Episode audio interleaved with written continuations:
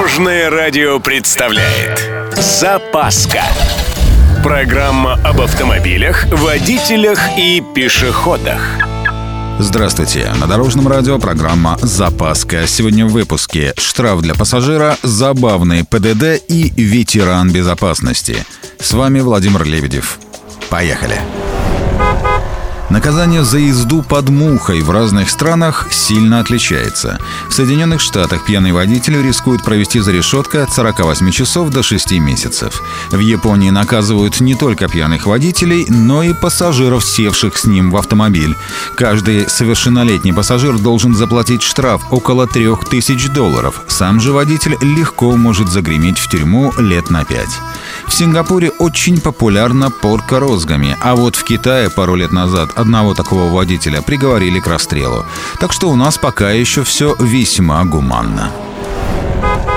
А теперь о некоторых забавных правилах движения. Так в штате Миннесота нарушением закона считается, если на колесах транспортного средства имеется грязь или прилипший мусор. Нарушители грязнуль ждет наказание в виде штрафа 2000 долларов. А вот в городе Дерби, штат Канзас, запрещен виск шин. Если вы любите пожечь резину, то будьте готовы к штрафу в 500 долларов или месячному тюремному заключению. Одно из первых устройств безопасности в автомобиле – ремень. В начале 19 века ремни безопасности предложил использовать английский изобретатель Джордж Кейли. Правда, первый патент на это изобретение был выдан в Америке в 1885 году. Для тех, кто не в курсе, чуть позже, в этом же году, появился первый автомобиль с бензиновым двигателем.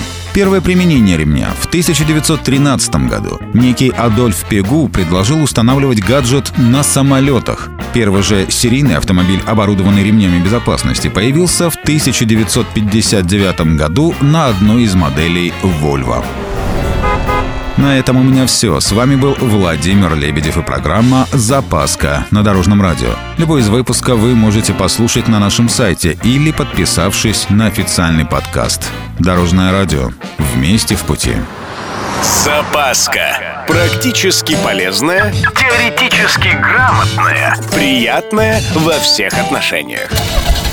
Программа об автомобилях, водителях и пешеходах. По будням в 11.30, 22.00 и 2.30. Только на Дорожном радио.